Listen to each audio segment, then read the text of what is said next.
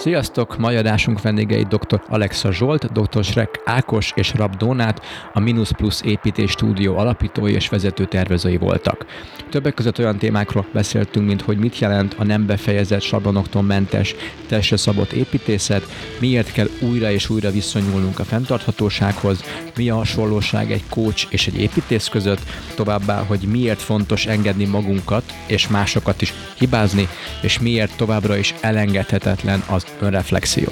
Egy nagyon jó adás volt, nagyon mélyre mentünk a srácokkal, én nagyon élveztem, szerintem ti is fogjátok. Hajrá!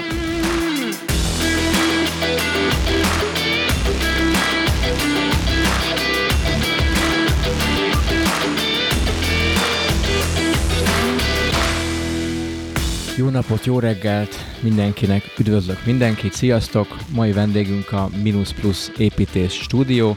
Itt ül velem szemben a stúdióban se Kákos, Rab Donát és Alexa Zsolt. Srácok, mutatkozzatok be ti is.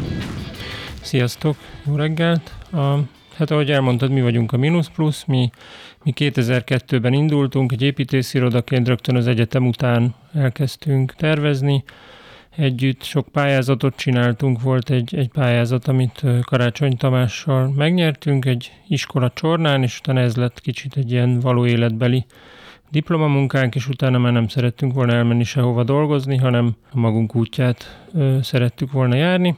Ennek az első periódusnak 2007-ben volt ö, talán az egyik fordulópontja, vagy csúcspontja, amikor egy nagyobb csapattal, meg Janes Péterrel, illetve Kengó Kumával megnyertük a kormányzati negyedterv pályázatát. Ez körülbelül egy 200 ezer négyzetméteres irodaépület volt, itt a 11 minisztérium, az akkori 11 minisztérium lett volna egy épületbe összehozva, aztán végül ez a politika hatására valahogy ez, ez, ez megállt, vagy leállt, vagy ez ilyen furcsa kommunikáció volt vele kapcsolatban?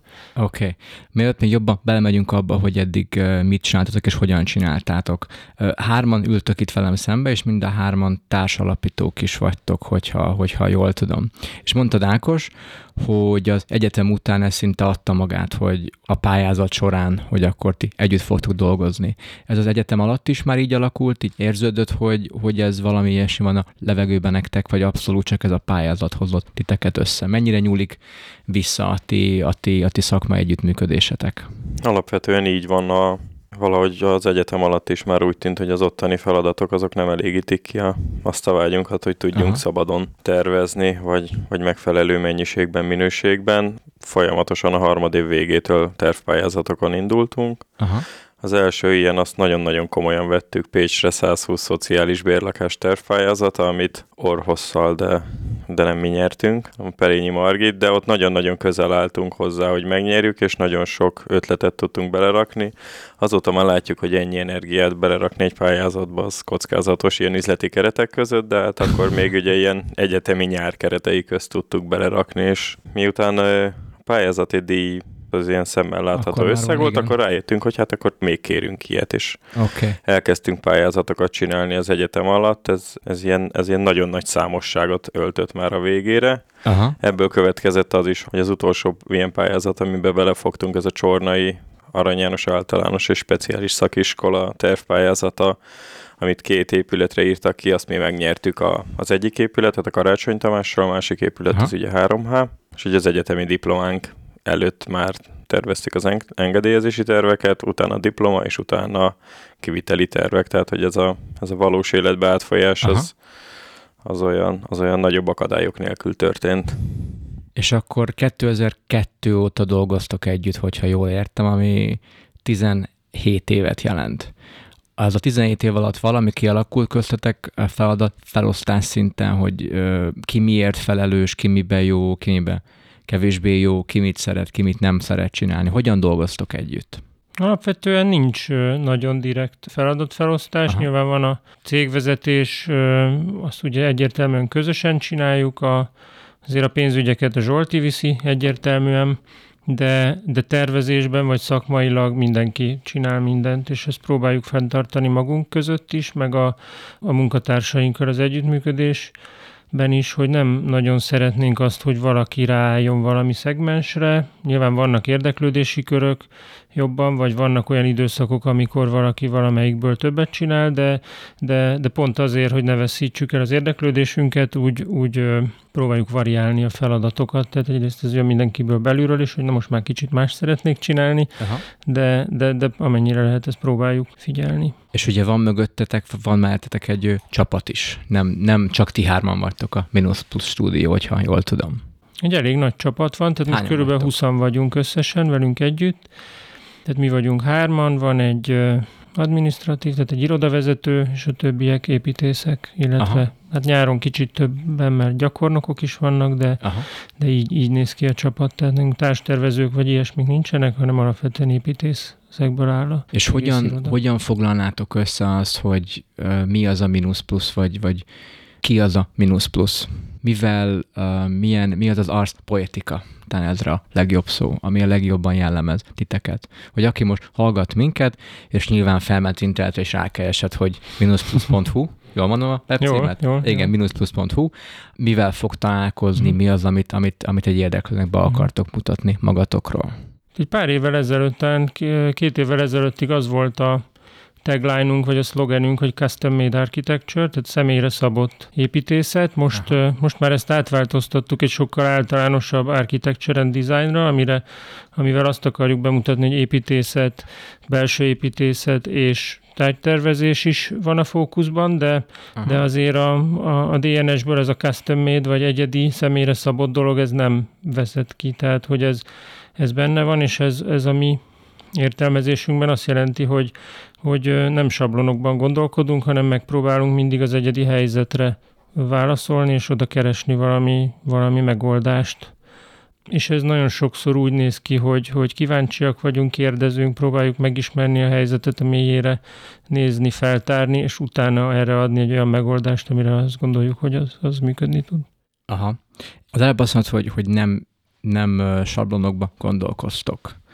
Ezek szerint mások igen? Hogyha a magyar építészpiacot nézzük, ez mennyire látjátok ezt egy korságnak, vagy egy, egy, egy javítandó területnek, fejlesztendő területnek az, hogy, hogy sablonokba gondolkodnak? Ezt inkább úgy fogalmaznám meg, hogy a kíváncsisággal, kreativitással együtt a, az, hogy mennyire tudod meggyőzni a megrendelőt, vagy mennyire áll melletted a megrendelő. Nyilván a megrendelők egy stabil, gyors, olcsó megoldást keresnek. Nem, nem mindenkinek fog beleférni egy, egy kísérletező típusú építészet, és ezért úgy gondolom, hogy nyilván mindegyik, mindegyik valahogy megtalálja a saját pozícióját, mindegyik építészet, akik kevesebbet kísérleteznek, vagy kevesebb kérdést tesznek vele, vagy több standardet tudnak, ők, ők, ők más típusú építészetet fognak létrehozni, más típusú megrendelői körnek. Nyilván mi is megpróbálunk olyan, olyan szélesre tárni a megrendelői körrel kapcsolatban, amennyire tudunk, de látjuk, hogy hogy nagyon sok beruházásnál inkább a, inkább a biztonság felé mennek, mint a felé, hogy hogy egy valós új megoldást találjanak. Tehát ez kevésbé Aha. érdekli az ingatlan piacot. És ez hogyan, hogyan képzel valaki, aki, aki nem érintett ebbe a, ebbe a témába, aki, aki nem építész, vagy nem az ingatlan piac ban aktív, vagy nem, nem innen való, hogy hogy néz ez ki, amikor egy megrendelő azzal megy oda egy építészhez, hogy, hogy akkor kérnék egy, egy stabil, gyors megoldás, valami standard irodaház, iskolát, középületet, lakóházat, bármit. Hát kicsit olyan ez a folyamat, mint amikor elmegyünk egy coachhoz, vagy egy, egy pszichológushoz, hogy mennyit, mennyit adunk magunkból ehhez hozzá. Ez ugyanilyen Aha. az építészetben is, tehát hogy amit a, amit a megrendelő beletesz, vagy ha a megrendelő hajlandó sokat beletenni, akkor, akkor mi arra nagyon jól tudunk válaszolni. Mi ezt a mi oldalunkról mindig, mindig keressük, vagy forszírozzuk, vagy challenge hogyha úgy érezzük, hogy nem elég a nyitottság, vagy nem elég az a fajta önfeltárási igény, ami kell ahhoz, hogy, hogy utána megfelelő épület vagy belső tér tudjon születni, akkor, akkor mi ennek utána megyünk, hogy próbáljuk ezeket nyitogatni a kapukat, de de egy jó házhoz nem csak egy jó építész kell, hanem egy jó megrendelő is. Egy jó Tehát megrendelő ez egy nagyon, nagyon komoly uh, együtt dolgozás, és akár, a, akár egy családi háznál is, ha végig gondoljuk, hogy mennyire személyre kell tudni szabni egy dolgot, ugyanúgy akár egy irodánál, vagy egy középületnél is ez igaz. Nyilván a társadalom vagy a, a működésnek a más szintjein kell ezt megtenni, de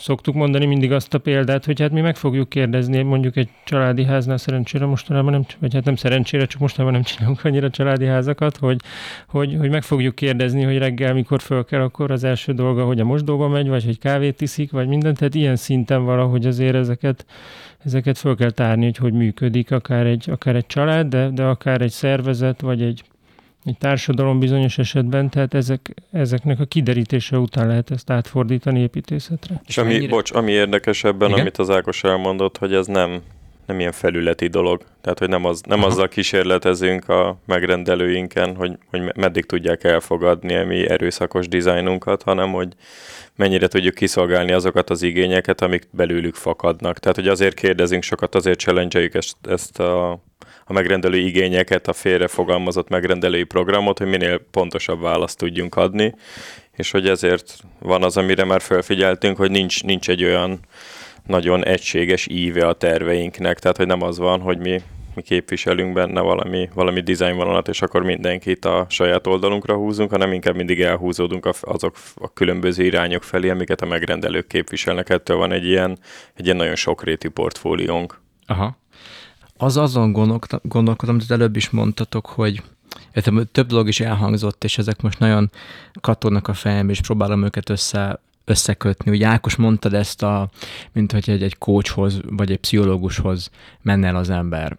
Uh-huh. Viszont amikor az ember elmegy egy coachhoz, vagy pszichológushoz, akkor tudja, hogy hová megy, és nagyjából, ha már csak más nem az amerikai filmekből, tudja, hogy, hogy mire, mire, mi is az, amire számít. De amikor az ember elmegy egy építészhez, fel van erre készülve? Akár családi ház, akár egy uh, irodának a tendere, akár középület, bármi erre fel van készülve a, a megrendelői kör, hogy ti fogtok kérdezni, és, és nem tolakodtok, meg nem bunkózni akartok, meg nem, nem valamit rájuk akartok előtt, nem tényleg kíváncsiak vagytok, és valami testre szabottat akartok adni. Ez Értik meg, ezt meg, megrendelői, megrendelői köre válogatja. Tehát aki gyakorlott fejlesztő vagy befektető, ő általában tudja, hogy, hogy hogyan épül fel a folyamat. Itt mondjuk kicsit visszacsatolva erre a konform, meg nem konform építészetre, amit kérdeztél, Aha. hogy azért annak van egy olyan gyökere, hogy Magyarország az eléggé árérzékeny piac, és így is viselkednek benne a profi befektetők, aminek van egy ilyen egyenesági következménye, hogy igenis nagyon figyelik a beruházási költséget, illetve illetve ugye az alapvető cél az mindig az, hogy kizsigerelni a, a telket az adott szabályozásnak megfelelően, tehát a kereteket addig feszítik, ameddig lehet, ami ez a jó szó rá, hogy egy ilyen kizsigerelő hozzáállás, tehát egy, egy, egy százszerzalékosan spekulatív Aha. viselkedésmód, tehát, hogy ami profit maximalizálásra törekszik alapvetően, és ez azért, ez azért meg, meghatározza azt, hogy, hogy mit és hogyan tudsz reagálni mondjuk építészeti téren egy, egy ilyen spekulatív épületnél. Tehát, a, de ez a megrendelőknek az egyik típusa. Van a másik, aki nem profi, aki mondjuk az említett családi házas megrendelő, vagy egy kisirodás. Ők azok, akik akiket kócsolni kell kb. Tehát, tehát el kell nekik magyarázni, hogy hogyan épül fel a folyamat, vagy hogyan működik a, a tervezés, mint olyan, mik a, mik a sarokpontjai, milyen inputokra van nekünk szükségünk, az, az mennyire, mennyire fogja rövid, közép vagy akár hosszú távon meghatározni a produktumot, ami a, ami a, a tervezés tárgya, Aha. vagy végeredménye, és hogy ezen nagyon sokat kell dolgozni, hogy ezt megértsék és, és elfogadják. Tehát már onnan kezdődik, hogy, hogy azt is el kell magyarázni egy nem profi megrendelőnek, hogy, hogy hogyan épül, vagy milyen munkafázisok azok, amiket mi oda fogunk adni neki. Tehát, hogyha mondjuk azt mondjuk, hogy csinálunk egy tanulmánytervet, vagy egy tervezési programot véglegesítünk, akkor azt mondjuk első körben nem is biztos, hogy érti, hogy miről szól, meg hogy mi a jelentősége. És akkor van még másik három-négy szakasz. Tehát így szerintem nagyon kétpólusú a dolog. Az egyik, egyik, az egyik szál az érti, és tudja, hogy miről van szó, és vagy nagyon spekulatív módon áll hozzá, vagy kevésbé, és akkor Aha. az nyilván az az, az az, ami a mi hozzáállásunknak kedvez, illetve amivel mi érdemben tudunk mit kezdeni, és mondjuk egy ilyen helyzetben jól érezzük magunkat a tervezésben, és a végeredményen is látszik. A másik szál az meg ugye a nem profi, akik, akiknél meg általában a lépték különbözik nagyon. Tehát, hogy, hogy családi ház, vagy pár száz négyzetméteres valamik, tehát hogy, hogy, a, hogy az egy tök más lépték, mint mondjuk egy 10-20, vagy akár csak 5000 négyzetméteres Aha. nagyobb komplexum. Amikor azt mondod, hogy csak hogy értsék a hallgatók is, amikor azt mondod, hogy ki akarják zsigerelni a teleket, uh-huh. ott arra gondolsz, hogy minél több bérbeadható vagy felhasználható négyzetmétert Igen. próbálnak kisajtolni a, a terekbe. De hogyha valaki most hallgatja, és egy olyan házba dolgozik, lakik, látogat sokat, ahol, ahol szűk a lépcső, ahol nem lehet normálisan egy szófát felvinni a, se a liftbe, se a, se a lépcsőn, belépsz a házba, és már valamivel szembe találkozol, vagy irodaházban nincsenek normális közösségi terek, az egész szűk, az pont azért van, ugye? Mert hogy a megrendelő vagy a megbízó pont erre ment rá. Részben emiatt, igen. Aha. Vagy hát ez egy egyenes következménye. De hogy, és pont, pont ez a, tehát ahogy a Zsolt mondja, hogy egyrészt nekünk ez az a terep, ahol, ahol jobban tudunk érvényesülni, de szerintem itt van a legnagyobb kihívás is, mert pont ezt a fajta sémákat kell megtörnünk, amikor mondjuk egy új irodaháznál, amikor a fejlesztő egész egyszerűen maximalizálni akarja az alapterületet, tehát nekünk ott kell tudni tervezőként azt mondani, vagy, vagy rávezetni őt, esetleg új tipológiákat kitalálni, amivel ezen ezen lehet változtatni, vagy lehet lazítani Aha. azért, hogy mondjuk legyenek terek. Tehát irodaháznál nagyon sokszor például a belmagasság is egy ilyen dolog, hogy nagyon alacsony belmagasság van, mondjuk képzeljük el egy, ugye egy ilyen iroda szint, az, az nem ritkán 1500, 3000, 5000 négyzetméter tud lenni. Igen. Egy relatíve alacsony belmagassággal az, az, az nem, nem annyira jó dolog. Tehát, hogy mondjuk, ha, ha el lehet ezt hogy olyan irányba vinni, hogy esetleg többszintes terek legyenek, vagy átriumok, vagy valahogy lazítani ezt a dolgot, akkor egy tök más minőségű teret lehet, vagy belsőt kapni, de ez az, amit, amit nehéz sokszor a fejlesztőn átvinni, vagy nagy, nagy küzdelem van, mert neki megvannak azok a sémái, Excel táblái, amivel ő, amivel ő azt nézi, hogy na akkor azt most... Ennyi négyzetméter ennyi kell, négyzetméter, hogy és a nap végén, tervezétek Az átrium az nem négyzetméter, vagy csak egyszer négyzetméter. Hát a, a Martinko Józsefnek van egy ilyen nagyon jó mondása, azt én szeretem, hogy ő, ő jelentette ki azt, hogy hát a tér az igazi luxus, a lakhatásban, meg a bárhol, és hogy, hogy én maximálisan egyetértek ezzel a, ezzel a kijelentéssel, mert hogy hogyha visszakapcsolunk a, a spekulatív építészetre, vagy ennek a következményeire, akkor az iroda építészet is egy nagyon ehhez a témához feszesen hozzáálló iparág, de, de ami még durvább a, ilyen szempontból, vagy még feszesebb, mm. az meg a társasházépítés. Tehát ott, a, ott ugye a mindent megpróbálnak eladni a fal, falaktól kezdve a utolsó küszöbig, mindent megpróbálnak beleszámolni a négyzetméterekbe, és, és az, hogy valami 58,3 négyzetméter, vagy 58,35, azért vérre menő viták folynak építész és, és ingatlan fejlesztőnek a, az emberek között, aki az ilyen megtérülési számításokat végzi. És akkor, hogyha ide visszaveszem azt a tézist, hogy a tér az igazi luxus, akkor az meg visszakapcsolódik ahhoz, amit Ákos is mondott, hogy, hogy igenis az, a, az az igazi nem is tudom, kihívás, meg eredmény, hogyha ezt el tudjuk érni, és amit te is mondtál, hogy olyan tereket hozzunk létre egy-egy funkcióban, amik nem feltétlenül a a nem tudom, a közvetlen nülvet hasznosságot szolgálják, hanem egy, egyszerűen az életérzést, meg a jól, jól létet, vagy a jól használhatóságot segítik. És tulajdonképpen sok esetben nem is csak tudatosan, hanem tudat alatt segítik a használókat ahhoz, hogy, hogy hatékonyan meg hatékonyan létezzenek egy térben úgy, hogy jól érzik magukat benne. Van egy jellemző példa Emarsis-nak, egy bécsi központú fejlesztő cégnek terveztünk Aha. irodát Budapest belvárosába, Firesight irodaház a Szép utca mellett. Aha, Ez a leges-leges legvelebb belváros. Hát igen. Ahol a megrendelő ráállt a mi programunkra, és el tudta érni a épület tulajdonosánál, hogy egy födémszakaszt kibontsanak egy olyan irodaházban, ami működik, ahol más bérlők vannak, ahol nem lehet rogyasztással kibontani, ahol ugye alapterületet Igen. veszít vele, és mégis képesek voltak végigvinni ezt a folyamatot azért, hogy két szintet összekössünk, két irodaszintet egy belső lépcsővel, ahol körbe tud állni az összes ott dolgozó, ahol, ahol tud lenni egy olyan pillanat, még ha nem is egy ilyen nagy auditorium, ahol együtt vannak, hogy, hogy egy portán keresztül menjenek be, hogy mindig találkozzanak egymással a, belső munkaerő, lerakták ennek a visszaépítés költségét, megoldották a betonvágást, az elszállítást, és azóta is együtt dolgozunk, és utána egyébként az épület tulajdonosa is azt mondta, hogy ezt ő egy nagyon, nagyon jó beavatkozásnak tartja. Nyilván az, hogyha, hogyha megpróbáltuk volna tulajdonos venni, akkor szerintem teljesen esélytelen lett volna, így viszont, hogy a megrendelőnk a mi oldalunkon volt benne, még akkor is, hogy a pénz, pénzbe ez nagyon sokba került neki, rájött, hogy, hogy azért, hogy ez használható legyen, hogy igazi térélményt kapjanak, ezért ezt nekik megéri. És mi volt itt a, itt, itt a célja a megrendelőnek, hogy miért ment bele ebbe a harcba? A, alapvetően azért, mert ö, először a második emeletre terveztünk egy irodát neki, körülbelül 700 négyzetméteren. Hány főre?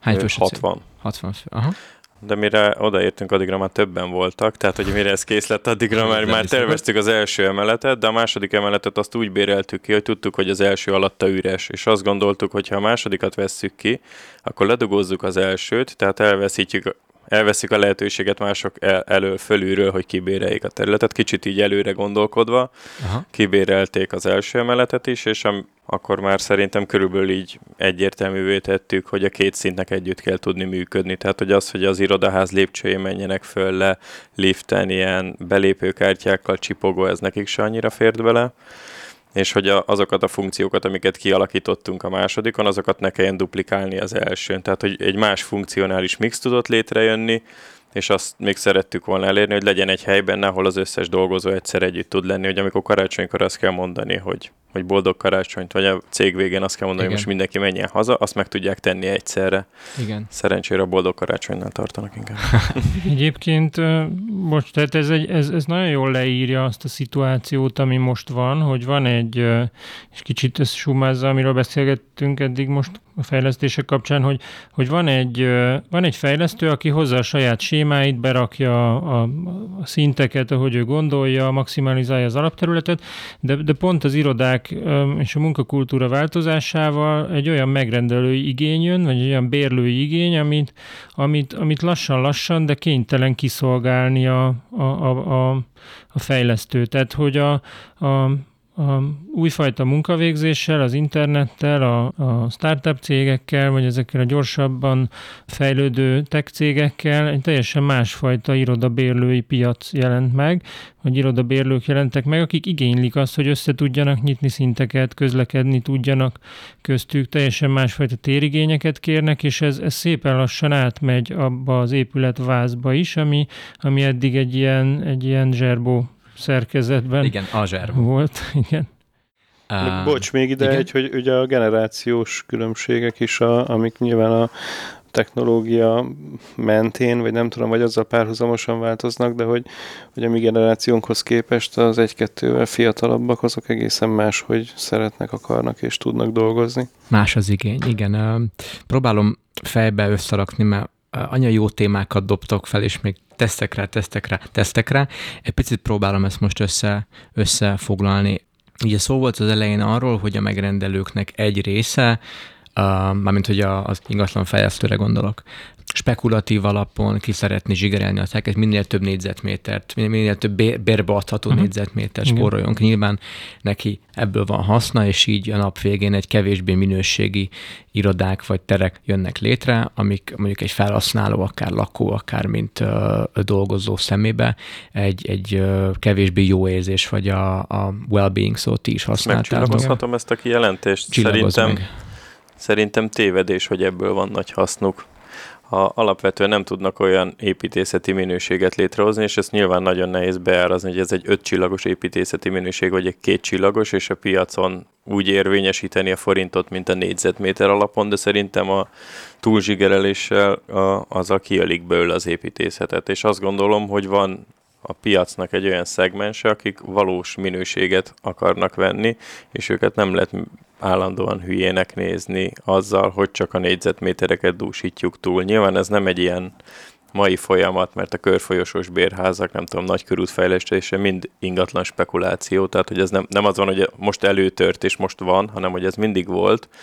Látjuk azért azt, hogy hogy pár száz kilométerrel arrébb van, hogy minőségi fejlesztést tudnak létrehozni, hogy nem zsigerelik ki a terket, hogy azt gondolják, oldalán, igen, igen. Hogy, hogy sokkal jobb minőségű építészet jön létre, és azt lehet benne beárazni, hogy ez egy olyan dolog, amiben jól fogod magad érezni, és ezért fizetsz. Nem azért fizetsz, mert nagy lesz, hanem azért, mert jól fogod benne magad érezni, és ez egy teljesen más ilyen kultúra, és azt gondolom, hogy hogy egy ügyes befektető ebből több pénzt tudna létrehozni, mint a négyzetméter vagy forint per négyzetméterből. Tehát arra gondolsz, hogy most arra mennek, hogy fix áron minél többet kiadni, amit támasz, az meg magasabb áron, viszont nagyobb minőségben, magasabb minőségben kevesebbet kiadni. A nap végén akár több pénzt is lehetne beszerezni, mint vagy profitot elérni, mint beruházó és magasabb um, felhasználó élményt elérni, mint, mint ugye, ugye bérlő. Említetted, hogy külföldön ez, ez nem feltétlenül van itt, hogy ott már elkezdtek át, inkább nyugatabbra gondolsz szerintem ezt mi is, és én is tapasztaltam, hogy a határ másik oldalán nyugati, de akár még északi vagy délibb, sőt még keleti irányba is néha meglepően bőségesen bánnak a térre, és mikor megkérdeztem, vagy megkérdeztük, hogy miért van egy 200 négyzetméteres átrium egy, egy relatíve kicsi házba, egy 2000 négyzetméteres házba, tehát a 10 a tehetnek egy átrium. És azt mondta a megrendelő, hogy ő azt szerette volna elérni, hogy amikor ide belép a, a vendég, az ott dolgozó, a bárki, az azt érezze, hogy ez egy jaj, de jó ház, szívesen lépek be, és ennek megfelelően úgy tervezték meg a beléptetési pontokat, a liftelőteret, a, a lépcsőbaburkat, minden azt, hogy az emberek szívesen menjenek és akarjanak menni, mert végső soron látták, hogy nekik ez egy reklám.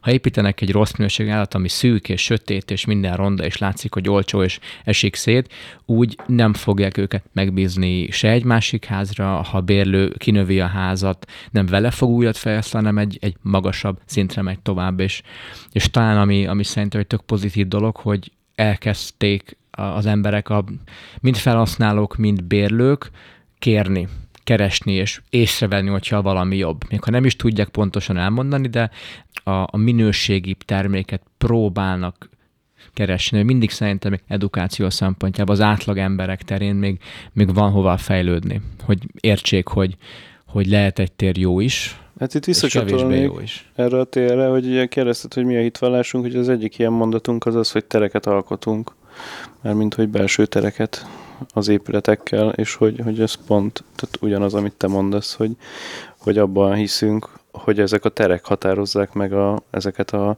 az élményeket, amiket a felhasználók megélnek és megtapasztalnak, és hogy pont ezért ezeknek a belső az épített környezetünk belső vagy akár külső tereinek a minősége az, ami alapvetően befolyásolja azt, hogy hogyan létezünk, és hogy, hogy, hogy kihatással van akár arra, sőt, biztos vagyok benne, hogy kihatással van arra, hogy egy társadalom mennyire frusztrált, vagy nem frusztrált. Tehát, hogy mondjuk, hogyha a magyar hmm. társadalomban lévő feszültségeket nézzük meg, annak biztos vannak? ezer és ezer oka van, de hogy, de hogy nagyon sok visszavezethető arra, hogy hogyan dolgoznak, és hogyan élnek az emberek otthon.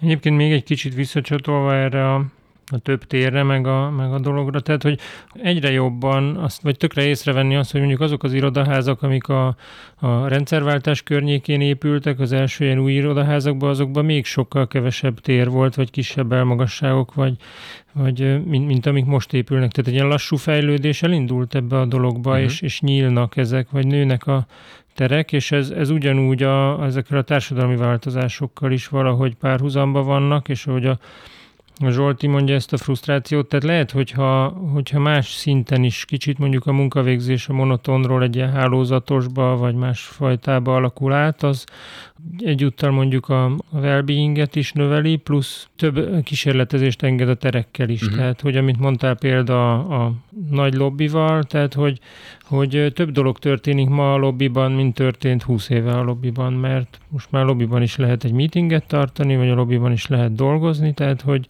hogy elkezdenek meg telni funkcióval ezek a Igen, meg, meg, meg hogyha arról beszélünk, hogy fejlődés, ugye ti is mondtátok a generációk, hogy máshogy akar egy fiatal élni, máshogy él is, máshogy dolgozik, máshogy pihen, máshogy szórakozik, és ezeket nem feltétlenül szolgálták ki a rendszerváltás környékén, vagy akár csak 5-10 éve épült, épült házak is.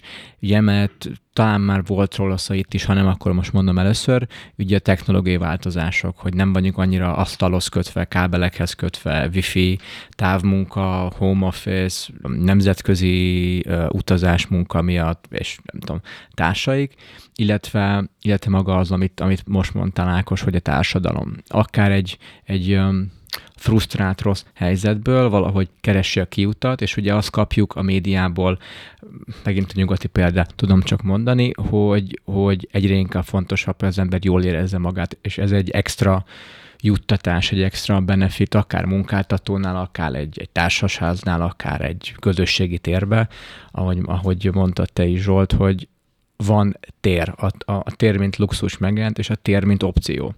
Hogy nem csak van az asztalod, a konyha, a mosdó, meg a meeting room, hanem megjelentek ilyen extra terek is, amik nyilván egy a technológia, a generációváltás, illetve a munkaszervezés miatt, amit Ákos szintén 5-10 perce mondtál, hogy másképp kezdték szervezni a munkát, nem feltétlenül silókba dolgozol, ülsz egy asztalnál, sokkal több a kollaboráció, sokkal több a, a csapatmunka, az, az, az együttműködés, és amin amin gondolkozok közben, hogy, hogy mint kérdés felteszem nektek, hogy hogy látjátok az arányt, hogy leírva ezt a helyzetet, hogy a, hívjuk úgy, hogy evolúció, technológia, munkaszervezés, generációk, és meg ugye a tér, vagy az építészet. Hány százaléka Budapesten akkor csak az olyan ház, ahol tetten érhető, hogy ez szerint lett fejlesztve, ilyen bérlők is vannak ott, és hány százalék az, ami még a régi módi kizsigerelő, minél többből hozzunk ki, minél többet. Hát van azért ebben egy pici evolúció, tehát nem az történik, hogy van egy exakt időpont, amitől, amitől elváltottuk, hanem így szépen lassan folynak át egymásba a dolgok, és hogy hova állítjuk be a kérdésedben a potmétert, tehát hogy mit, mit, mitől, mitől veszik ezt jónak, az, az, az szerintem az ilyen nagyon, nagyon fluid könnyű. benne. Igen, a, szerintem az egy érdekes kérdés, ha már az e-generációnál tartunk, hogy a cégek struktúrájában amikor föl elkezdesz a ranglétrában minél följebb kerülni, és mondjuk egy fejlesztéssel kapcsolatban döntési pozícióba kerülsz, akkor te már nem Z generáció vagy. Hogy ez a generációs különbség, hogy mondjuk egy X generáció uh-huh. határoz az generációról, akit, akit föl akar venni, hogy van benne egy ilyen elég nagy bridge szerintem a, a kettő közt, amit, amit valahogy föl kell tudni tölteni, és talán ezt, ezt nehéz benne megérteni, vagy ezért nem, nem úgy megy ez a folyamat, ahogy mondjuk munkavállalói oldalról szeretnéd, mert egész egyszerűen nem ugyanazon a platformon vannak az, ér- az értékrendek, és lehet, hogy ezek a pici különbségek, ezeket HR oldalon vissza kell tudni vezetni a főnökséghez még mielőtt a döntések bekövetkeznek. Azt gondolom egyébként, hogy, hogy ilyen pici lépésekbe, de mindig halad előre a akkor dolog. Egy, akkor egy pozitív tendenciát hát, látok. Hogyha még százalékban nem is hát lehet szerintem... akkor kifejezni, de hogy emelkedünk. Szerintem javulunk. nagyon kicsi százalékban alapvetően, tehát mi sokat foglalkozunk ilyen irodákkal, de mi, mi ugye azokat látjuk, akik változni szeretnének, vagy, vagy akik úgy gondolják, hogy nekik ebben nyitni kéne, vagy fejleszteni, de, de szerintem a piacnak nagyon kevés része az, ami, ami már egy ilyen, ezt a minőséget ennyire központba helyezi. Most, most jelenleg dolgozunk a Molnak a, az új székházán, itt egy, egy berlini építészirodának vagyunk a magyar partnere, a Kinzo Berlinnek, és például itt, itt tetten érhető, hogy egy ilyen hatalmas cégben megvan az a szándék, hogy ők átalakítsák úgy a, a szervezeti kultúrájukat is, azzal együtt, hogy, Morra gondolsz, mor, mor, okay. hogy, hogy új helyre költöznek, tehát ez a két dolog általában együttműködik, a szervezeti kultúra átalakítás és a, és a tereknek az átalakítása, hogy, hogy, hogy ezeket egyértelműen figyelembe veszik, és nagyon komolyan figyelembe veszik, de, de látjuk azt, hogy mondjuk a Telekom is most adta át a székházát nem olyan régen, tehát azért ezek most történnek, történnek meg ezek a dolgok a nagy cégeknél. Államigazgatásban is ez nagyon kevéssé van jelen egyelőre, mindenki a régi irodákban, minisztériumokban dolgozik, tehát szerintem alapvetően a, az irodapiacnak egy nagyon kicsi része állt már át egy ilyen, egy ilyen hálózatos, vagy kötetlenebb, vagy egy ilyen, egy ilyen nagyon kortárs munkavégzésre. Igen, De, meg, igen? Bocs, én csak Mondja még csak annyival egészíteném ezt ki, vagy fűz, fűzni, fűznék hozzá annyit, hogy, hogy mindeközben meg beszéltünk olyan megrendelővel, aki saját irodaház komplexumot üzemeltet magának, és ő létezik benne, és hogy a, hogy a feladat, amivel megkerestek, az pont arról szólt, hogy egy ilyen 10-15 éve épült irodaházat, azt lebontanának és építenének helyette újat, mert hogy, mert hogy azt szolgálná ki jobban az ő fejleszteni vágyott irodakultúrájukat. Tehát, hogy, hogy százalékokat nem tudnék mondani, de hogy azért az meglepő, hogy egy 15 éves irodaházat, ami amúgy egy, egy erősen spekulatív hozzáállással vagy, vagy számítással épült, és még az is lehet, hogy ugyan, ugyanez a, a tulajdonosa hozta létre 15 éve, de hogy most mégis azt mondja, hogy lebontja, ami egy csomó ponton ellentmond annak, hogy, hogy fenntarthatóság, meg megújuló energia, meg nem tudom mi, mindeközben meg belátja azt, hogy olyan korlátokat építettek bele abba a struktúrába, mondjuk akkor szúrjuk le, hogy 15 évvel ezelőtt, amit egyszerűen nem tud úgy megváltoztatni uh, értelmesen, értelmes pénzből, hogy megtartsa magát a házat, vagy annak csak hogy egy részét. ott marad. Igen. Aha. Szerintem van egy, nagyon, van egy nagyon jól számolható dolog ebbe, amit ugye az előző számolós beszélgetésben nem, nem érintettünk, de hogy ha, ha elkezdjük megnézni a bérköltségeket, tehát hogy hmm. mondjuk mennyi a bérköltsége egy dolgozónak egy évre, vagy 15 évre most már, és hogy mennyire nehéz vagy könnyű munkaerőt találni, vagy olyan munkaerőt, aki, aki jól működik, akkor, akkor ezek a bérköltségek összehasonlíthatóak lesznek egy ilyen átalakításnak, vagy a fejlesztésnek a költségével. Tehát, hogy azért bontják le a 15 éves irodaházat, vagy azért merül ez föl, mert, mert azon, hogy olyan munkakörnyezetet tudok adni, amiben jobban meg tudom tartani a dolgozót, vagy jobb dolgozókat, vagy talenteket tudok odahívni, hmm. akkor, akkor az nekem hamarabb, hamarabb megtérül. Tehát, hogy, hogy van egy ilyen fajta gondolkodás is a dologban, de ehhez nagyon haladó szelleműnek kell lenni, meg, meg azért valamilyen szinten merésznek is, hogy, hogy belevágjon ebbe az ember, és ezt, ezt, ezt, a, ezt a dolgot ugye, hogy az építettet általában azt változtatjuk meg a legritkábban, vagy van egy ilyen nehéz dolog, hogy azt mégis azért, hogy, hogy jobb, jobb, jobb munkaerőt találjunk. És akkor, amit a Zsolt mondott, ez egy nagyon nagy kihívás ebből, hogy minden mellett hogy lehet mondjuk mégis ezt környezettudatos módon megtartani. Ugye az a legkörnyezettudatosabb, ha nem építünk semmit, és akkor ezeket így hogy lehet egymás mellé tenni. Igen, um, akkor beszéljünk kicsit a munkaerő válságról. A Csaba ezt szerintem már 26-szor folyt ki, és még ki is fog folyni még 26-szor, hogy mennyire nehéz Budapesten, Magyarországon, és úgy unblock szerintem a világon. Jelenleg jó munkaerőt találni, tehetséges, képzett munkaerőt találni, és versengenek a cégek egymással, és az egyik ilyen eszköz, amit hál' Istennek minél többen beláttak, hogy az iroda és az ingatlan az egy eszköz embereknek a bevonzására, a megtartására, a céges brandnek a kommunikációjára, hogyha, hogyha hogy te is mondtál, akkor hogyha a technológiát szeretnék behozni a házba, akkor azt a ház meg tudja kötni, most a hűtés-hűtéstől a wifi a modern liftekig, a parkolás kérdése, rettentő sok minden belefér, parkok, tetőterasz, csendes szoba, nagy szerver szoba, tehát egy csomó kötöttség lehet ebbe, és azt mi is látjuk nagyon-nagyon boldogan és, és elégedettem, hogy egyre több cég látja ezt be, hogy valamit kéne az irodával csinálni, viszont pont ez lehet, hogy ez a fenntarthatóság szellemébe, de a legtöbb ilyen kísérletben azt látjuk, hogy abba fullad ki, hogy jó, akkor azt a falat azt fessétek pirosra,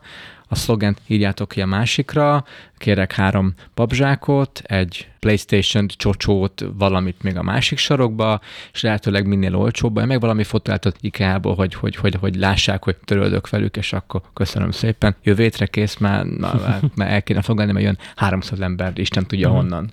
Hát ez az a szuper Instagram kultúra, vagy nem tudom, képalapú Instant. kultúra, instant Instagram kultúra, ami, ami most, most azért olyan jellemző, vagy mondhatnám a Pinterestet is, tehát hogy, hogy azért alapvetően az látszik, és az a mi szakmánkban nagyon, nagyon kitűnik, hogy, hogy mennyire felületesek az emberek, és hogy felületesen állnak hozzá sokszor a dolgokhoz. Tehát, hogy, hogy egy-egy első input az, amit meglátnak, most ez a csocsóasztal is társai milyen jó, de hogy, hogy valójában, hogyha megkérdezünk tíz megrendelőt, akkor nem tudja megmondani, hogy mi, minek, minek a csocsóasztal, csak hogy azt látta már valahol, hogy, a, hogy ez egy ilyen modern irodának az emblematikus, nem tudom, darabja, de nem megy mögé, nem, nem foglalkozik vele is, hogy például ez a, a mi, mi tervezési praxisunkban, vagy működésünkben egy nagyon fontos pont, hogy, hogy ezekre kitérjünk, hogy minek mi a jelentősége, és itt akár a csocsóasztalig el lehet menni, de hogy valójában az ilyen rekreációs zónáknak a, az elmagyarázása és annak a szükségessége, és nem tudom, tehát hogy,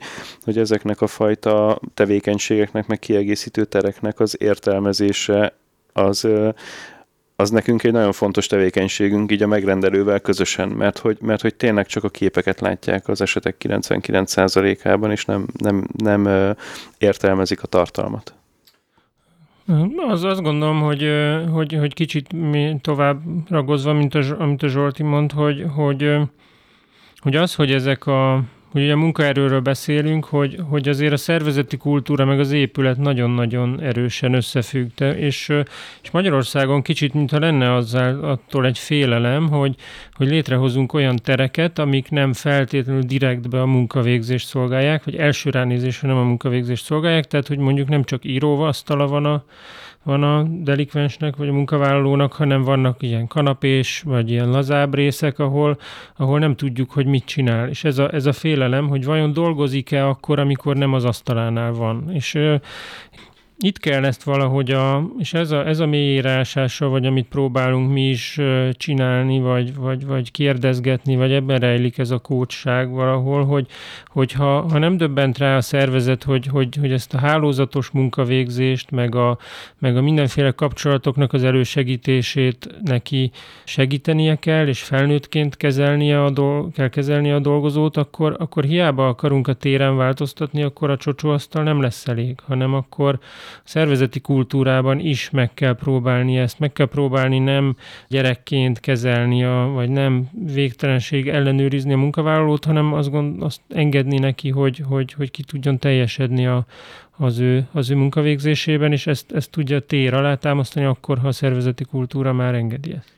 Azt hallom ki a szavaidból, hogy eddig a munkavállalók szintén próbálták ki, a munkáltatók próbálták kizsigerelni a munkavállalókat, ott az asztalod, ott a konyhád minél kisebb, ott a meeting room, hogy, hogyha kell dolgoz, és ha is a bizalmat te is említetted, hogy ezt én saját bőrömmel is tapasztaltam meglepően egy néhány éve, egy, egy korábbi munkahelyemen, hogy a bizalom hiánya mennyire ott van, hogyha egy olyan térbe ültem, ami nem az asztalon, vagy nem a uh-huh. meeting room, hanem egy, egy lounge, egy, egy breakout, egy kávézósarok, konyha, bármi, még ha laptoppal, fókuszálva, telefonálva, kollégával intenzíven beszélgetve, az a kép jött le, hogy mi lebzselünk. Mi Igen. csak úgy el vagyunk, és mi soha se dolgozunk. És ezt nagyon sok ügyfelünktől halljuk vissza mi is a, a Synapse-nál, hogy a bizalom kérdése hogy a, a menedzserek nem bíznak a munkavállalókba, hogy tényleg dolgoznak, hogyha a home office tök jobb példa, hogy honnan tudjam, hogy dolgozik. Nem hiszem el, hogy dolgozik. Nem látom, akkor biztos nem dolgozik.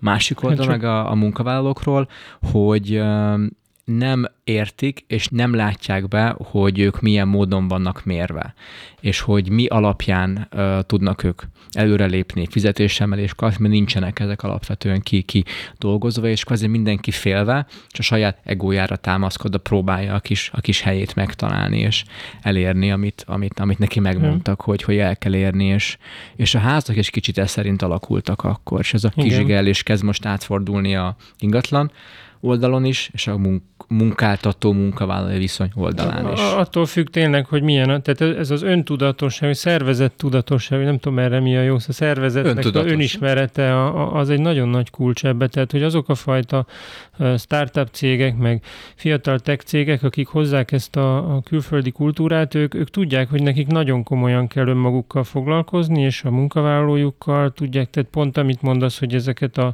a munkavállalói értékeléseket, értéket, az, hogy mi alapján van mérve, ezt nagyon pontosan definiálni, beszélni róla, mert akkor, akkor tényleg nem arról szól, hogy ott ül-e vagy nem. De ez kicsit szerintem összefügg a, a, az oktatással is, tehát hogy azért legtöbbünk olyan iskolába járt, ahol ott kellett ülni mindig, dolgozat volt, számonkérés volt, egy ilyen szigorú poroszos rendszer, ahhoz vagyunk szokva, hogy ott kell ülni és, és lehet, hogy ehhez képest, amik, a, tehát egy alternatív iskolában, ahogy kicsit máshogy történnek a dolgok, az egy, az egy másfajta munkakultúrát is eredményezhet, tehát hogy és nekünk még egyetemen is ott kellett mindig ülni, meg ott kellett lenni, és, és ott sem az volt, hogy meg kell oldani egy feladatot, vagy, vagy ritkábban volt az, hogy, hogy ennyire szabadon. És uh, mit láttok, hová fog ez vezetni? Mi a, milyen, milyen jövőt láttok Budapesten, hogyha most csak az irodákról beszélünk.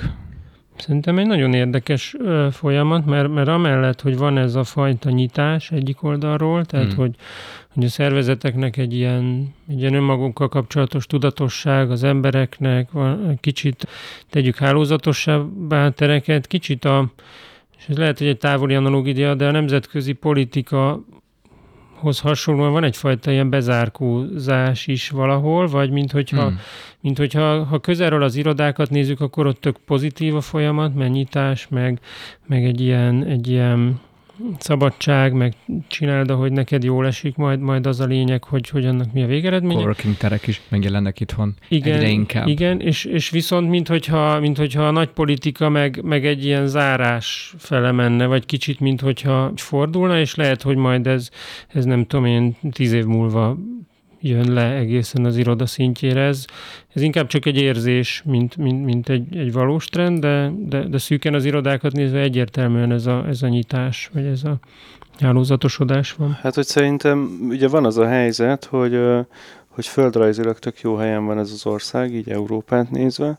Másrésztről meg van egy ilyen, most, most nézzük a, az egyik húzó ágazatot, az IT-ipart, hogy van egy jó, jó képzés, vagy jól felkészült emberek az országban, és ezért, ezért elég sok ilyen ebben az iparágban dolgozó cég az itt, itt bázist épít. Mm. Most nekünk az egyik ilyen, ilyen bázisunk, vagy nem tudom, nagy megrendelünk, az a Prezi volt, aki ugye épp magyar gyökerű cég, de, de hogy meg is tartják ezt a, illetve máig a, egy ilyen 300 fő körüli fejlesztő csapattal itt dolgoznak, és, és Amerikában inkább a marketing meg a, meg a meg a kiegészítő tevékenységek azok, amik jelen vannak. Aha. Tehát, hogy, hogy ez, ez valószínűleg a jövőben is biztos, hogy át fog alakulni, mert, mert tolódik a távol-keletre, meg ott, ott is erősen jelen van ez a fajta felkészültség, de hogy ez a pozíciója a, az országnak, én úgy gondolom, hogy a, már a földrajzi adottságából is fakadóan ez, ez inkább erősödni fog, mint elhalni, még a bérek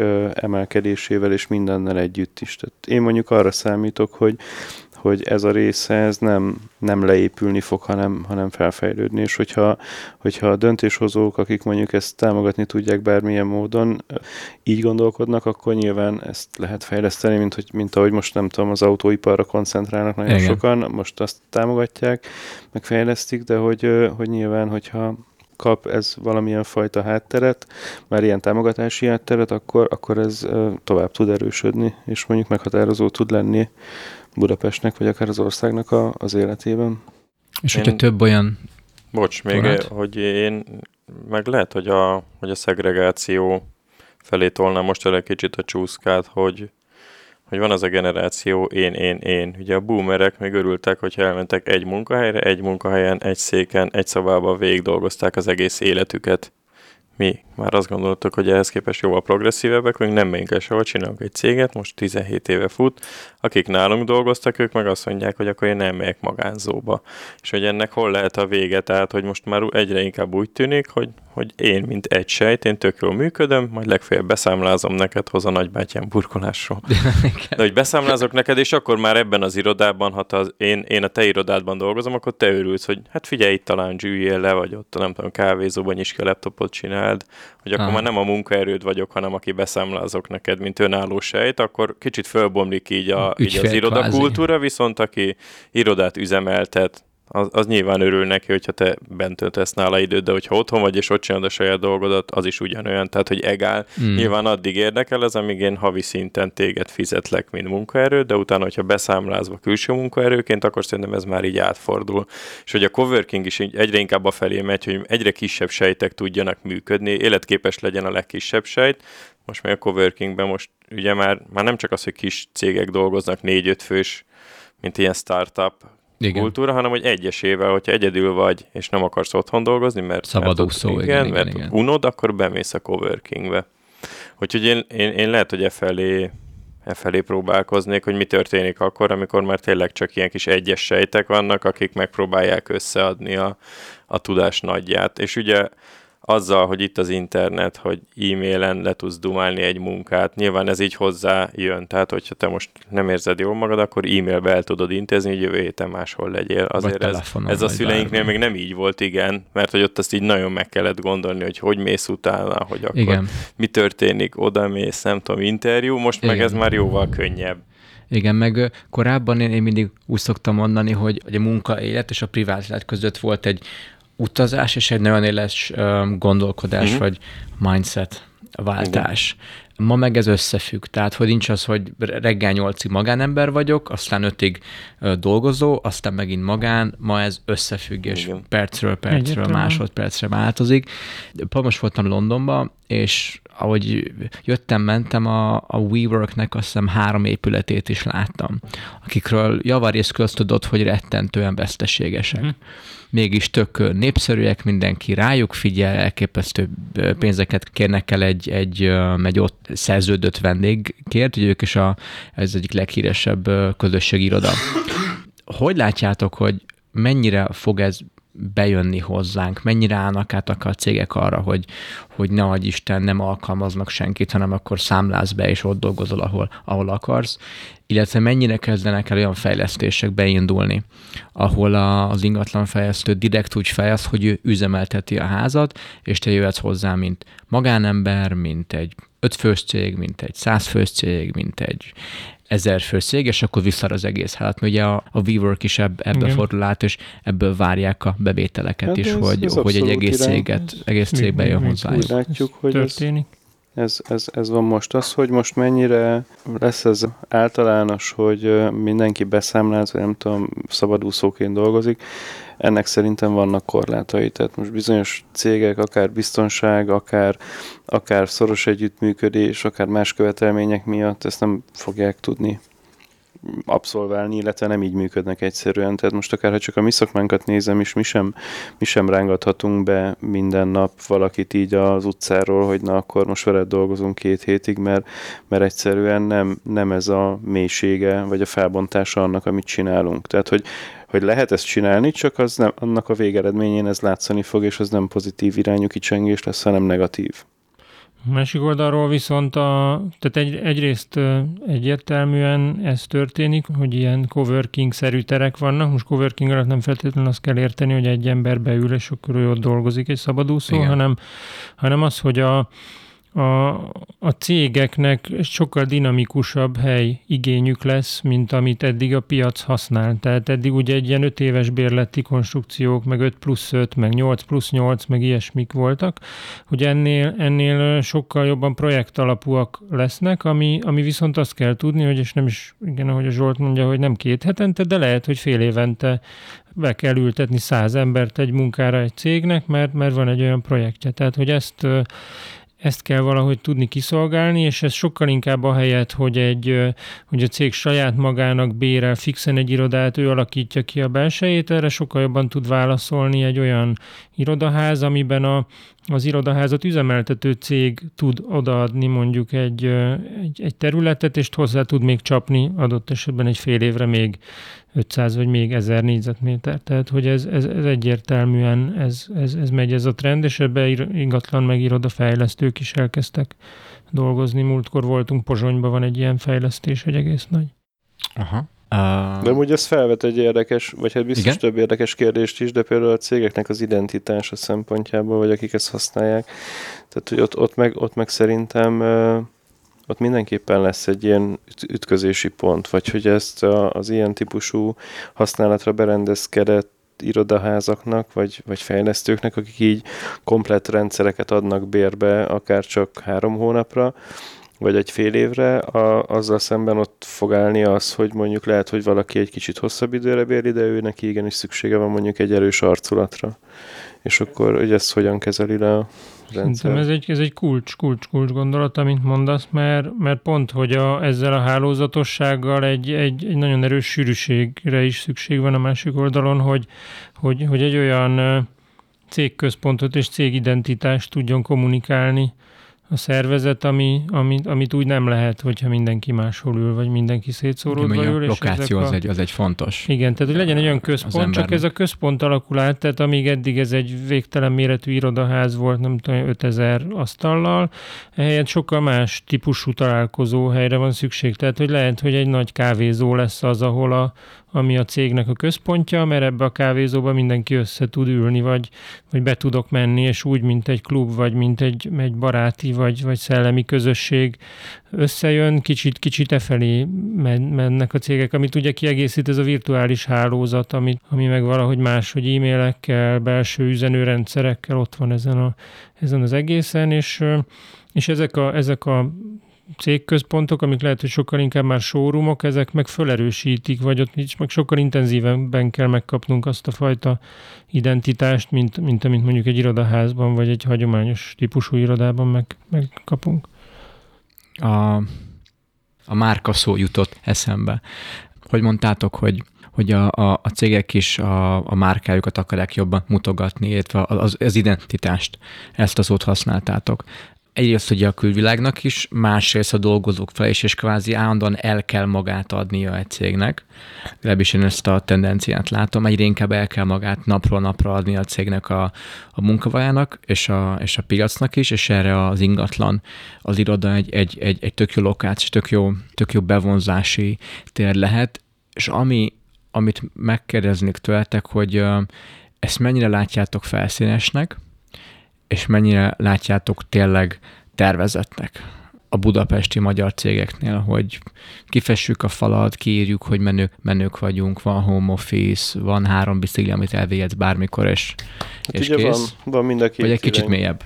Első felvetésnek, vagy mondom a prezit, hogy ők, ők abszolút a pozitív példa ebből, vagy, vagy úttörői kicsit ennek, a, ennek az egésznek itt Budapesten, legalábbis szerintem, de hogy náluk ez egy ilyen belülről fakadó igény és vágy, és nem tudom, követelményrendszer, tehát hogy, hogy pontosan kifejezetten nem arra mentek rá, hogy kiírjunk a falra valamit, mert hogy az jól néz ki, hanem, hanem hogy úgy rakták, úgy raktuk össze igazából közösen a, a teljes működési területüket, hogy az így a legbelülről fakadóbb ilyen szervezeti, meg működési, meg, meg az egyéneket, egyének igényeit is figyelembe vevő követelményrendszerek mentén alakuljon ki, és akkor még erre ráépült az, hogy, hogy őket kifejezetten hajtotta, meg hajtja az, hogy így visszaadjanak valamit a városnak, a társadalomnak, és akkor szándékosan egy olyan irodaházat választottak, ami egy nagy múltú épület, és abba költöztettük bele ezt a modern dolgot, illetve létrehoztak egy olyan közösségi teret, ami egy ilyen nyitott rendezvénytér, és hogy, hogy ott, ott a mai napig,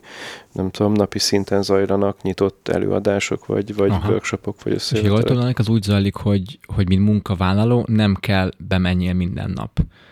X hetente, X havonta kapsz a feladatot, kiosszák neked, ahol vagy, Magyarország, Amsterdam, Dél-Afrika, kanapéd, nem tudom, bárhol, végezd el, be kell csekkolni Skype-on vagy személyesen, rád van bízva, és amikor elszámolás van, akkor elszámoltok, hogy mi van. Ezt meg tudjátok erősíteni, vagy ennyire mélyen nem, nem mentetek bele, vagy én tudom rosszul?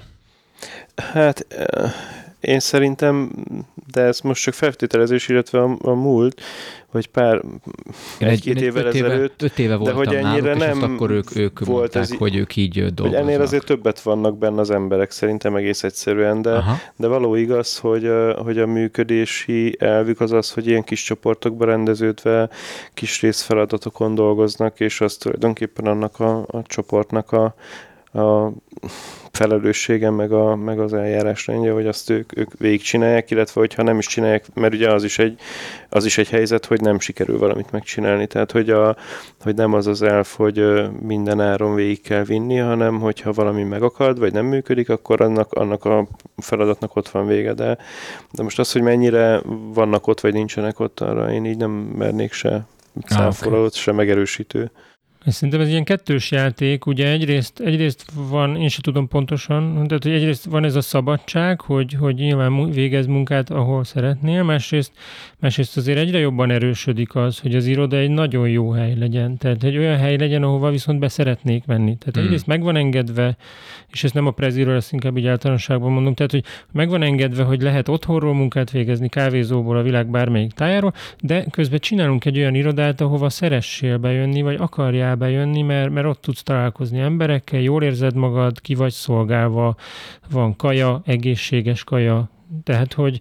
Inspirálják hogy, egymást. Igen, és ez egy, de hogy ebbe benne van a szabadság. Tehát, ha nekem mégse tetszik, vagy mégse ott akarok munkát végezni, akkor nem kell. Tehát, hogy, és ez kicsit ez, mint a, ez az oktatás analógia, hogy, hogy a, a poroszos oktatásban ott nem nem szabad volt valamit csinálni, meg kellett Muszáj valamit volt. csinálni. A mai uh, ilyen alternatív oktatási rendszerekben ugye az, hogy azt csinálsz, amit akarsz, de jó lenne, hogyha ezt csinálnád. Vagy, vagy itt van, nézd, csinálhatod akár ezt is. Tehát inkább szerintem ez a, ez a, a, a hozzáállás van, mm. és ez, ez azért ez egy működő, vagy ha nem is, de szerintem működő, de egy nagyon szimpatikus dolog minden esetre. Bizalom. Igen. Talán a bizalom az, ami, De amúgy visszatérve a ott, ott abszolút arról volt szó, hogy hogy tulajdonképpen akár a nap 24 óráját el tudod ott tölteni, mert, mert mindent, mindent alád raknak, vagy mindennel kiszolgálnak ahhoz, hogy, hogy, eh, hogy jól érezd magad, és minden feltétele meg legyen a pihenésnek is, meg a munkának is. És, és, a, és az tényleg egy fontos aspektus az irodai létnek, és a prezinél is az egy ilyen nagyon fontos tervezési el volt, hogy nagyon sok olyan hely legyen a, a házon belül, amik a, az ilyen spontán találkozásoknak a helyei, ahol nem egy csapatban dolgozó emberek összefutnak, ez lehet a lépcsőház, egy snack corner valahol, a reggelizőhely, ahol, ahol a nem közvetlenül együtt dolgozók beszélgetnek egymással, és adott esetben egy, a valamelyiknek a valamilyen problémáját vagy kérdését ö, oldják meg közösen Aha. ott egy ilyen spontán beszélgetés kapcsán. Tehát, hogy minden teret úgy, úgy alakítottunk, hogy legyenek olyan felületek, ahova lehet firkálni, rajzolni, írni, nem tudom, kivetíteni. És, és akkor direkt a, a megrendelőtől is, tehát ezt a prezi is kérde hogy minél több ilyen spontán találkozó, Igen. sarkot uh-huh. találkozó javaslatok létre, mert ők az embereket szeretnék, Igen. az emberek Nekik beszéljenek. Van ez a, ez a serendipity nevű fogalom, ez a véletlenszerű találkozások, és erre volt uh, nekik egy ilyen jó, hogy kézzelfogható példájuk, ez a Dr. House-nak az analógiája, Aha. hogy, hogy uh, van ez a faszi, aki ott jön, megy, van a kis medikus csapata, aki mindenféle dolgokat ott mond az ügyről, általában egyik se találja el, hogy mi a baja a betegnek, de, de, de úgy oldódik meg a probléma, hogy a house-nak arról jut eszébe valami, amit ezek a, ezek a, a fiatalok ott mondanak, és végül ez így jut el, tehát hogy valószínű egyedül nem tudná megoldani az ügyet, hanem neki azok a, azok a véletlenszerű, lehet, hogy kevésbé pontos, vagy kevésbé témába illő, vagy kevésbé helyes dolgok segítenek, amik, vagy azok viszik el végül a megoldáshoz. És ezt az analógiát, ezt ezt, ezt tényleg a prezibe minden ponton kerestük, vagy kerestük azt, hogy hogy lehet, hogy legyen whiteboard, valaki írjon rá föl valamit, majd aki legközelebb arra jön, az meglátja, ami föl van írva, ja, tényleg ez egy milyen jó ötlet, és lehet, hogy, hogy az beépíti abba a probléma megoldásba, amin ő, ő gondolkodik. Tehát, hogy legyen egy ilyen, egy ilyen gondolatátvitel, vagy gondolatöröklés, és ezt, ezt, ezt még ők a saját ugye szoftverükkel kapcsolatban is engedik, hogy átmásolj ötleteket az egyik preziből a másikba, tehát legyen az ötleteknek egyfajta, egyfajta ilyen organikus örökítése, vagy, vagy, vagy átvitele. És akkor ez egy nagyon, nagyon jó körforgás, vagy egyensúly, ahol meg is van a bizalom, mind munkavállaló, mind, mind munkáltató, mind építész, mind fejlesztő, mind minden oldalról, és nem csak felszínes állnak hozzá, mert nagyon sok cég 86 whiteboardot, meg írható felületet, meg, meg, meg közösséget építő teret alkot, amit senki se használ, és Ennél senki nem ír semmit. Is, amikor kiírják a bejárat mellé a szlogeneket, szerintem akkor veszett el minden. Tehát, hogy a spekulatív irodaépítészet az ott bukik ki, mikor ki kell írni a homlokzatra. Igen mert ugye elfelejtették bent megoldani. Nekem még, még az, az, az volt egy tök jó példa, hogy nem mondom a céget, óriási cég, tehát rettentően nagy cég, svéd, dán, norvég környékről származik, és a Varsói irodájukba jártam, óriási nagy fehér felület, tudom, 30 négyzetméter mind írható, tök üres. Megkezdtem tőlük, hogy zsírúj, hogy, hogy, hogy még ilyen szép tiszta, már hogy láttam még senki se, csak valaki tudom, egy, egy, egy, egy ilyen firkát rádobott, hogy ez, ez új. Nem, ez itt van két éve. És akkor mivel mossátok, hogy ennyire szép? Leg, abszolút újnak tűnt. Hát nem igazán használják. Pedig kiírtuk, hogy légy kreatív és alkos, mégse alkotnak az emberek, és, és hogy szét, és ahogy szétnyert az irodában, ilyen zombi fejek ülnek a, a, a monitorok előtt, és így nyomkodják a klaviatúrát, és mint hogyha nem, nem is nem is vennének teljesen, és rettentő büszkén mondták, hogy van már van három szófájuk, a teraszon van egy hintaágy, és tudják, hogy ez kell a fiataloknak, és hogy nem értik valamiért, mert nem használják, de, de, de biztos már faj, ezek a fiatalok olyan furák, nem érti őket senki. Ez érdekes kérdés egyébként a, ennek a marketingnek, hogy mennyire tud önazonos lenni egy cég a öt mondatával, vagy azokkal a szlogenekkel, amiket esetleg kiír, azon kívül, hogy, hogy ez mennyire ismétlődik az irodapiacon, vagy a cégek közt, a cégek kultúrájában. Preziben is vannak feliratok a falakon, de az inkább ismeretterjesztő célú, hogy azok a különböző szinteknek a saját jellemzői, amikor bemutatnak mondjuk tudósokat, vagy geometriai Aha. fogalmakat, inkább edukál. Aha. Nem arra használja, hogy egy-egy ilyen béna fogalmat, amit mikor már kiragasztanak, már akkor is rosszul érzed magad akkor tőle. Is fáj, igen, ja. hogy, hogy ezeket tegyék meg, és hogy nyilván ez náluk ez önazonos, mert azt mondja a Prezi magáról, hogy ő vizualizál, hogy ő megjelenít, és megjelenít benne olyan tartalmakat, amik, amik hozzáadnak a világunkhoz. És hogy ebben önazonos tud lenni, ez, ez szerintem nagyon sokat segít, és amikor bemész oda, akkor, akkor nem úgy vagy valahogy ezt már nyolcszor olvastam, miért, miért van még mindig itt, hanem, hanem hogy megérted ezt, meg látod benne azokat a, azokat a változásokat, amik egyébként történnek náluk napról napra. Ez picit tényleg olyan, mint amit mondták a legelején, mint amikor egy coachhoz mész el, vagy pszichológushoz, hogy amit, amit beleraksz, azt is fogod visszakapni, csak üres fogalmakat durogtatsz, meg oda mész, hogy nem érzem magam jól, segíts. Nem Igen. biztos, hogy hogy fog tudni, és az önazonosságnak a megtalálása pont, pont lehet, ez, lehet akkor a kulcs. Pont ez önazonosság, aminek vissza kell tudni köszönni az épületben is, és az épület tereiben is. Tehát ezért, ezért van az, hogy nem jó ez a, nem jó ez a sima, üres. Nagyon office, fix standard, igen, copy, mert, copy, mert, copy, mert, copy. Mert lehet, hogy máshogy, máshogy lenne jó, hogyha ha az a cég össze lenne rakva, vagy az osztályai, vagy lehet, hogy tényleg kicsit, kicsit látszana az, hogy mivel foglalkozik egyébként az irodán kívül, vagy mi az a kor tevékenység, amit ő csinál. Tehát, hogy, hogy annyira elvont lett a dolog, hogy ezt, ezt, ezt jó lenne valahogy vissza, visszavinni. Vagy... Hát kijön itt az, hogy mennyire őszinte valaki egy folyamatban. Tehát ez a Például a tervezésben ez egy nagyon fontos része, és nálunk, nálunk én azt gondolom, hogy ez így mindig megvalósul, meg mindig törekvés, hogy, hogy őszinte legyen az, amit, amit oda teszünk, és ne ilyen maníros, meg mívelt, meg nem tudom, milyen a, a pillanatnyi trendeknek felülő valami, hanem hogy annál egy ilyen mélyebb tartalmú és hosszabb távon, távú gondolkodást tükröző eredmény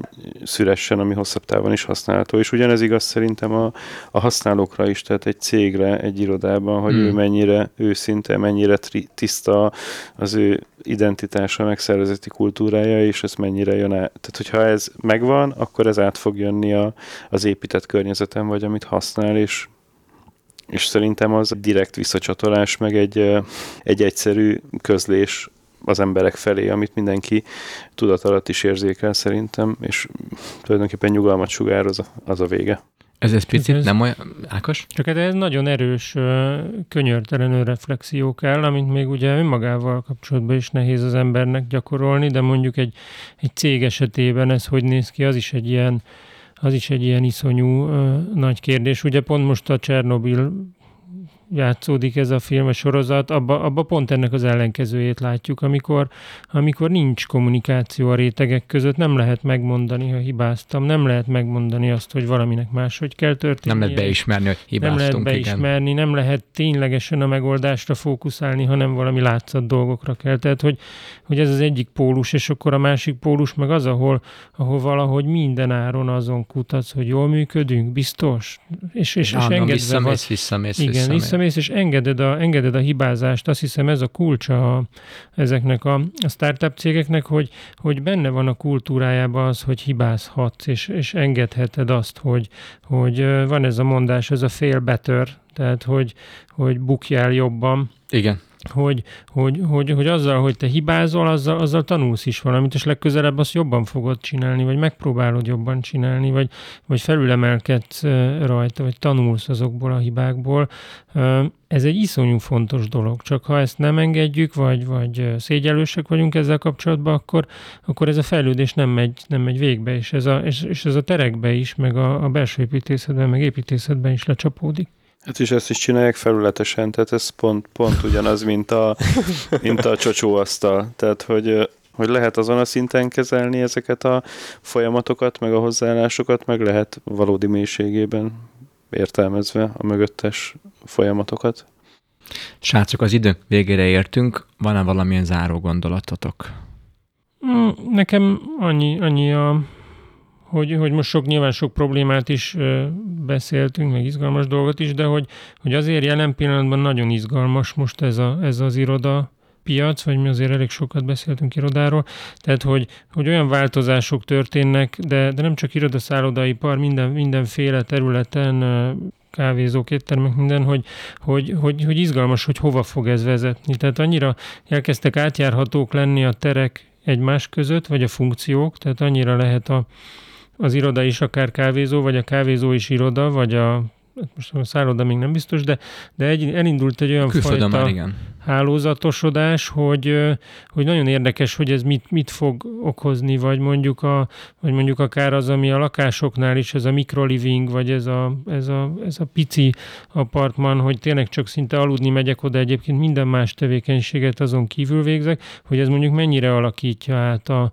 a világot, vagy a városokat, ugye ezzel párhuzamosan zajlik egy ilyen, egy ilyen iszonyatos tempójú városiasodás, hogy, hogy ez milyen, milyen környezetet hoz létre, és ez most történik, most az elkövetkezendő 50 évben ez, ez most fog kiteljesedni, és ez lehet, hogy hosszúnak tűnik ez az 50 év, de, de építőipari szemmel azért ez nem egy olyan hosszú dolog, tehát ami, ha most elkezdünk rajzolni egy házat, van esély rá, hogy az 50 év múlva még simán ott lesz. Tehát az, hogy most mit rajzolunk, vagy mit gondolunk, vagy mire számítunk, épített környezet címén az, az, az fogott korlátot jelenteni, vagy előnyt adni 50 év múlva, vagy pont ebbe az 50 évvel, míg ezek a, ezek a nagyon intenzív változások lezajlanak. Persze lehet, hogy utána folyamatosan változni fog, csak most ez épp, épp elkezd forrani. Van-e valami tanácsatok, jó tanácsatok a hallgatóknak? Hogy ki mit tud tenni azért ma, hogy mint magánember, hogy a dolgok pozitív irányba fejlődjenek? Hát, hogy nézzenek, vagy a, a, amit, amit mi is, mi is uh, igyekszünk a munkánkban megvalósítani, az szerintem fontos a magánéletben is, hogy, hogy a felületességet azt, azt próbálja meg mindenki tudom, mélyíteni igazából, és, és mélységet adni a dolgoknak, és nem, nem, csak a, nem csak a felszínt kapargatni, hanem, hanem egyel, egyel vagy kettővel mögé jönni, mert akkor, mert akkor a, az életnek így minden területén, tehát akár a munka, akár a magánélet, ami mind a kettő az épített környezete iszonyú átalakuláson megy most át, vagy megy át a, a jelenlegi technológiai folyamatoknak a, a tükrében, és hogy, hogy ennek a megértésében, meg, a, meg a, emögött a nyugalom megtalálásában, vagy abban a fajta ilyen visszalassult létben létezni, ami annak a még egyenlőre az ilyen emberi, emberi tulajdonságainak egy, egyfajta követelménye, hogy ez meglegyen, az, ahhoz ez kell, hogy, hogy, hogy az emberek így a, a mélységeket is megpróbálják így megérteni, és, és előtérbe helyezni a saját életükben. Tónát? Hát nekem így a fenntarthatóság jár a fejemben, nyilván ez most egy ilyen nagyon előlévő toposz, hogy a mi harmadik világháborunk az ez lesz. És ahogy az Ákos is mondta, a nem építés az a elsősorban a legkörnyezet tudatosabb.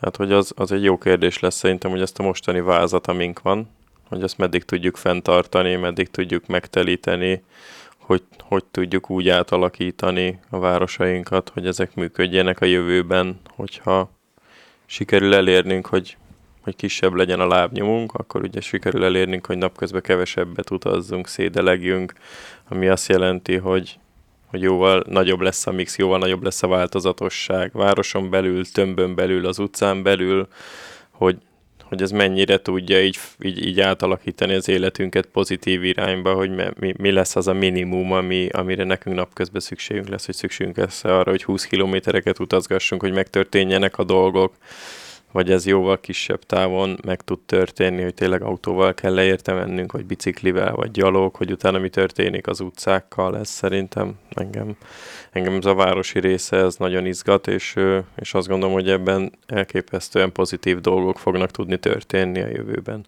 Tehát szerintem ennél mélyebbre nem lehet süllyedni, ezért azt gondolom, hogy, hogy, hogy innétől ilyen nagyon Innen pozitív dolgoknak kell történni benne. Igen. Ákos?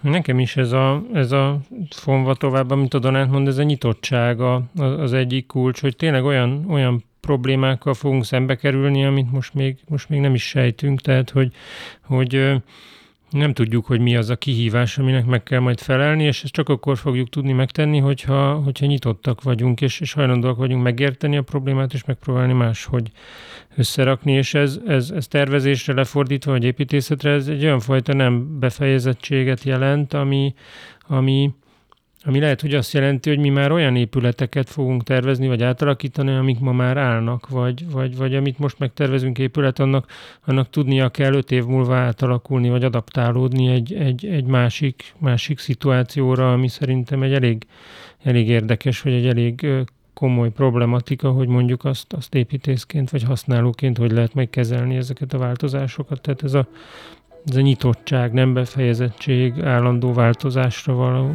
reflexió, adaptivitás képesség. Nem menni a mélybe. Köszönöm szépen mind, mindhármatoknak, hogy eljöttetek.